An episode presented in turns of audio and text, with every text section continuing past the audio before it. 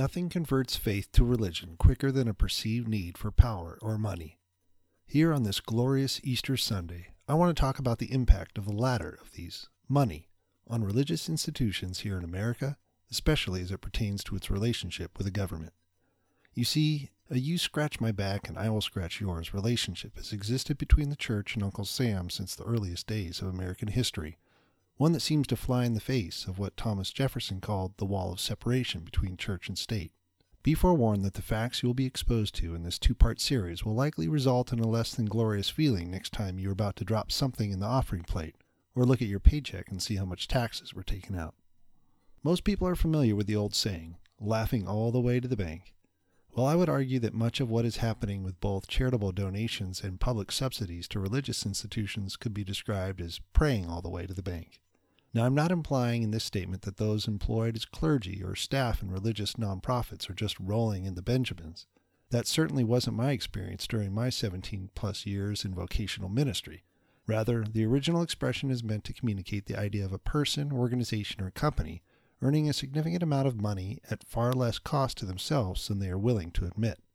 The reality that the public subsidizes things is not controversial. We subsidize basic infrastructure, public safety, museum and libraries, and the salaries of those who represent us in government, just to name a few.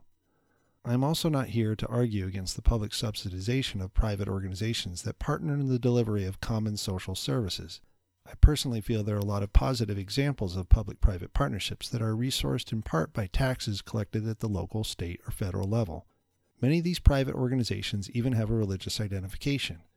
What might be surprising to some is that we here in America publicly subsidize expressly religious organizations and activities. This is done primarily through tax expenditures, or what are more commonly referred to as tax breaks. According to the Government Accountability Office, many analysts consider tax expenditures to be federal spending channeled through the tax system. In a 2013 study done at University of Tampa, the lowball estimate was that religious congregations benefit from these tax breaks to the tune of $71 billion annually. Beyond income tax, getting a pass on property taxes is the second largest money saver for congregations. One can only imagine how much property the Pope owns in the United States and how much funds is diverted as a result of these tax breaks from sharing in the costs of local municipalities. Included in the 71 billion is 1.2 billion in subsidies for clergy parsonages, like the one vigorously defended by Pastor Rick Warren in his 6-year battle with the IRS. When you add in the additional lost tax revenue due to people claiming their tithes and offerings to churches and mosques, temples, and synagogues as charitable donations, the actual figure is over 83 billion, that means that congregations have received a $715 billion tax break over the last 10 years after adjusted for inflation. However, public subsidization of religious organizations and activity is not limited to just tax breaks. They also come in the form of grants. This is especially true in higher education. Conservative Christian colleges and universities are deeply concerned about the prospect of losing significant public funding should Title IX of the Education Amendment of 1972 be more strictly enforced. Currently, many are granted exemptions, which allow them to legally discriminate in their admissions process based on religious grounds, while the school benefits from receiving federal Pell Grants. Now they want to ensure that they can continue to discriminate based upon their conservative views of sexual identity, even if a prospective gay or lesbian student affirms their general statement of faith and is seeking a non ministerial liberal arts degree.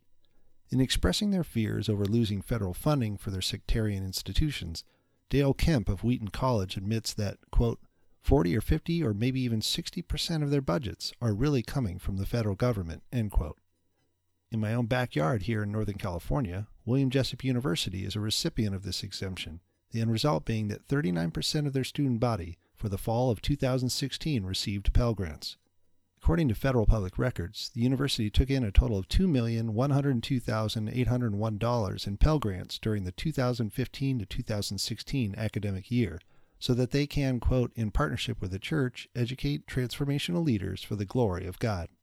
No wonder the president of William Jessup, John Jackson, so vehemently opposed 2016's California Senate Bill 1146, legislation that would have resulted in the loss of a similar state grant had they not allowed gay and lesbian students to attend the school. Of course, the external messaging was that this opposition was motivated by the desire to preserve their students' quote unquote freedom of religion. I believe we've heard this line before in the 50s, 60s, and 70s, a la Oral Roberts University. Aside from these public subsidies, Americans give a lot to their houses of worship. In 2016, they gave over $122 billion. That's over double what Americans gave to education, the second highest category for private sector donations. In the end, financial gifts to churches, mosques, etc., constitute 39% of all charitable giving. So the obvious question that most people want to ask is where does all this money go? Well, my 40 plus years in church life, coupled with my nearly two decades of service as a pastor and social ministry leader, means that I probably know a thing or two about church budgets. Beyond my own experiences and anecdotal recollections, there is a strong consensus in the industry what big buckets most expenses fit into. An article in the blog for the Pacific Northwest Conference of the United Methodist Church, citing a Christianity Today study, broke down the most notable expenditures as such. About 50% go to personnel costs, including salary, benefits, and it should be noted about 4% for taxes. 22% goes to property expenses, including mortgage, insurance, and utilities.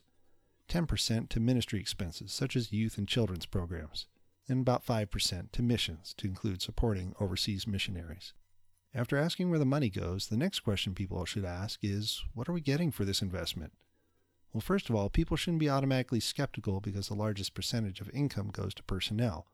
That's pretty much always the case in every industry, and as I said earlier, the compensation is typically very meager. But what is the outcome? And does it justify a combined public and private annual investment of $205 billion? In terms of tax policy and public subsidies in the form of tax breaks and grants, the argument for continuing these is that houses of worship provide communities immense social benefits. As an article by Focus on the Family states, churches and religious organizations, like other charities, provide a social benefit to society. They minister to the needy and poor in their communities, and they provide an influence on society that helps to reduce crime and encourage good citizenship.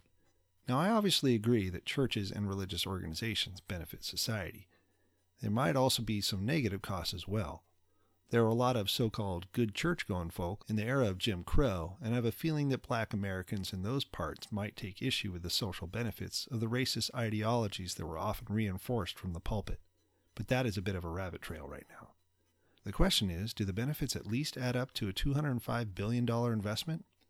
Especially as it relates to public subsidization, I would also think that we should be asking how accessible to the general public are these benefits. As we already discovered earlier, religious colleges and universities are very happy to take public funds, but often do so while only allowing those who adhere to their religious beliefs and practices to benefit from this public investment. Add to this the historic advantage that Christianity holds as the faith held by the majority of Americans, and how is this not a violation of the Establishment Clause of the First Amendment? While this legal question is immensely important, I want to return to the outcomes. The previously referenced focus on the family piece bases its thesis on, I would argue, very thin and dubious facts.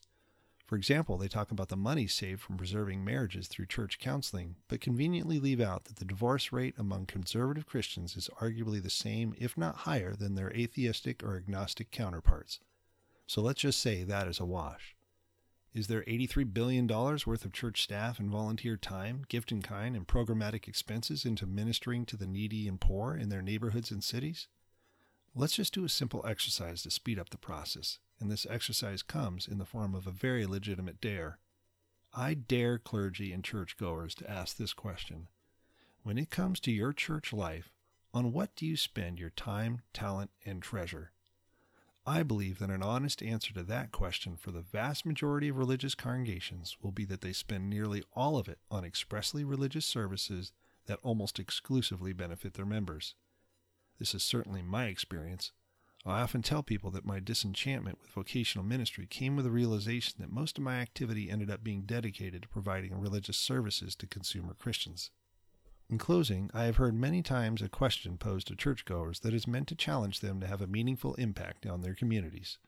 It goes like this If our church were to disappear tomorrow, would anyone who does not worship here notice?